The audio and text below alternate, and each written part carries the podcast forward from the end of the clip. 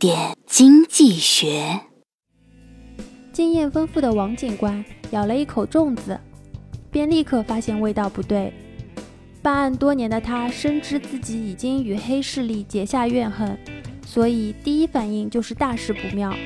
一定是自家的粽子会被人做了手脚。但他沉着冷静，仔细揣摩粽子味道的异常，终于发现其中的蹊跷，原来是吃得太急，忘了剥粽子叶。人都喜欢带着既定思维和职业习惯去思考问题，投资的过程中，很多人也一定遇到过先入为主的尴尬，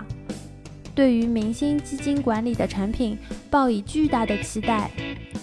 却忽视了外部环境和内部因素。如果这一年收益颇多，你会夸赞自己精准的布局；而如果投资的产品表现得不尽如人意，亏损惨重。很多投资者便会进入抱怨模式，带着主观感受，把责任全推在基金经理身上。基金公司每年会有季报、年报，其中会向投资者公开重仓股持股比例和持仓分析，投资者可以从中看出基金的投资策略和投资方向。而投资者自己也不妨理性分析一下自己全年的投资行为，是偏保守还是偏主动。其中买卖的每一步都会影响到你钱包的每一分钱哦。